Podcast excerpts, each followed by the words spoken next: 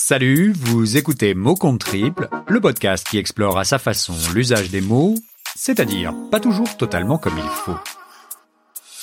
Aujourd'hui, je vous propose d'évoquer un mot du quotidien. Si je vous pose la question suivante, combien ça cote? Peut-être allez-vous penser à une œuvre d'art dans une galerie de peinture ou bien au prix d'une voiture. À moins que cette notion de cotation évoque pour vous le monde de la finance et que vous ayez en tête la bourse et une action du CAC 40. Dans tous les cas, cette question renvoie à la notion de prix et plus globalement à celle de marché. Et marché, justement, c'est le mot du jour. Alors pourquoi un tel mot? Eh bien parce qu'à l'approche des fêtes de fin d'année, ce mot fleure bon les cabanes en bois, les guirlandes qui clignotent, le vin chaud et les milliards de babioles artisanales confectionnées avec amour par des petites mains animées par la magie de Noël, mais aussi par l'appât du gain. Alors oui, ce mot marché m'inspire quelques réflexions économico, cinématico, musico, lexicales.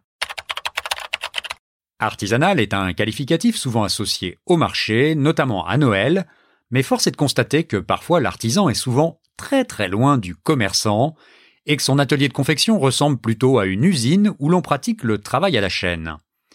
Enfin ça, c'est par exemple le cas quand le santon ne vient pas de Provence mais d'une lointaine banlieue de Pékin. Mais au fond, qu'importe l'origine, tant que la magie opère.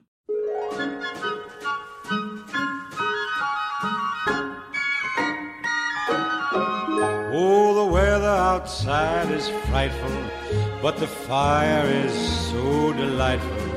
And since we've no place to go, let it snow, let it snow, let it snow. Pendant des années, la magie a fonctionné, et même en dehors de Noël, à la périphérie des villes, là où le marché est une foire à tout permanente et géante, c'est-à-dire là où il est hyper ou bien super. Dans ces lieux, pas de cabane en bois, ni d'artisanat, mais des kilomètres de linéaire froid donnant l'illusion de l'opulence et de l'abondance à bon marché. Parler de bon marché, c'est d'ailleurs parfois paradoxal. Quand on dit qu'un article est bon marché, c'est qu'il n'est pas cher. Mais si vous allez au bon marché, là, en revanche, vous allez prendre cher. C'est ce qui s'appelle l'esprit rive gauche.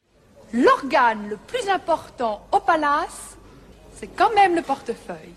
Alors, à quoi bon vous tourmenter inutilement? Si votre portefeuille est sain, tout ira bien. S'il est malade, allez vous faire foutre. Il n'y a pas que le bon marché qui soit cher, le marché bio l'est également. Mais contrairement au premier, où l'ambiance est un peu collée-montée, le second jouit en général d'une atmosphère joyeuse où chacun a le sourire. Les acheteurs sont contents de s'offrir une bonne conscience en dépensant le fruit de leur labeur, et les vendeurs, eux, sont satisfaits de vendre le leur à des prix qui pourraient parfois faire penser que le bio serait non pas une abréviation, mais un acronyme. Lequel, me direz-vous? Bio B-I-O, bien introduit ouvertement. Comment je suis choqué Y a pas de quoi, quand je vois certains prix au kilo flamber comme ceux du gaz, je me dis que la transition écologique, ça se mérite, car ça coûte cher. Mais peu importe. Il en va de la consommation du bio comme des rapports sexuels, cela doit rester une affaire de consentement mutuel, surtout quand on veut sortir des pratiques conventionnelles. Je parle d'agriculture bien entendu. Déshabillez-moi. Déshabillez-moi. Après ces quelques digressions, revenons à présent au mot marché. Le mot vient du latin mercatus qui a trait à la notion de commerce et désigne le lieu de rencontre entre des producteurs et des consommateurs. Sur un marché, c'est la sacro-sainte loi de l'offre et de la demande qui fait varier les prix à la hausse ou à la baisse. Combien, c'est pas la question, Bud. C'est comme à la balançoire, un jour tu montes, un autre jour tu descends. L'argent en soi n'est pas gagné ou perdu, il est simplement transféré d'une poche à une autre poche, voilà tout. C'est comme un tour de magie. Le cinéma sait parfois mieux résumer les concepts que des économistes. Ceci était un extrait d'une tirade de Gordon Gekko, le fameux trader interprété par Michael Douglas dans le film d'Oliver Stone, Wall Street. Quand je vois les fluctuations des cours de crypto-monnaies comme le Bitcoin ou l'Ethereum, je me dis que rien n'a changé. L'histoire économique nous enseigne d'ailleurs que le marché n'est jamais figé et que seuls les négociants sont les vrais gagnants. Celui qui fait la bonne affaire, c'est l'intermédiaire. Rappelons-nous que durant la fameuse ruée vers l'or aux États-Unis en 1851, ceux qui ont fait fortune, ce ne sont pas les chercheurs d'or, mais les marchands de pelles et de pioches. Et c'est toujours le cas. Revenons à Wall Street, mais avec le loup cette fois.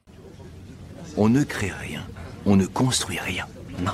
Si tu as un client qui a payé un titre 8 dollars et que ce titre atteint 16, il est carrément super jouasse. Il veut le vendre et rapporter son putain de bénéfice à la maison, mais il faut pas le laisser faire. D'accord. Parce qu'alors ce serait réel. Ouais. Non, c'est quoi ta solution? Tu as une autre brillante idée. Ça fuse là-dedans. Autre situation, autre action. Pour réinvestir ses gains et gagner plus, il acceptera. Ça marche à chaque fois, parce qu'ils sont tous raides accros. Et on n'arrête pas de faire ça encore, encore et encore, pendant que lui, il croit qu'il devient hyper riche, ce qui est vrai sur le papier. Mais toi et moi, les courtiers, Ouais. on se récupère le vrai cash. Une putain de commission, mon petit con. Ce qui vaut dans la vie réelle est également applicable dans la vie online. Uber et Amazon en savent quelque chose. Grâce aux fameuses plateformes, quand on ne va pas au marché, le marché vient à nous. Et cela depuis n'importe où. Comme disait France Gall, c'est peut-être un détail pour vous, mais pour elle, ça veut dire beaucoup. Mais alors, beaucoup, beaucoup. Une putain de commission, mon petit con. Alors vous allez me dire, quand on va sur un marché de Noël, ce n'est pas pour faire des affaires, mais plutôt pour la magie de l'atmosphère. Et vous avez raison. D'ailleurs, c'est aussi vrai en dehors de Noël, quand on va sur son petit marché, dans son quartier ou sur la place du village, pour parler avec son boucher, son primeur, son charcutier ou son fromager. Faire son marché, c'est avant tout un art de vivre, on y va sans en attendre rien, juste pour le plaisir comme le chantait Herbert.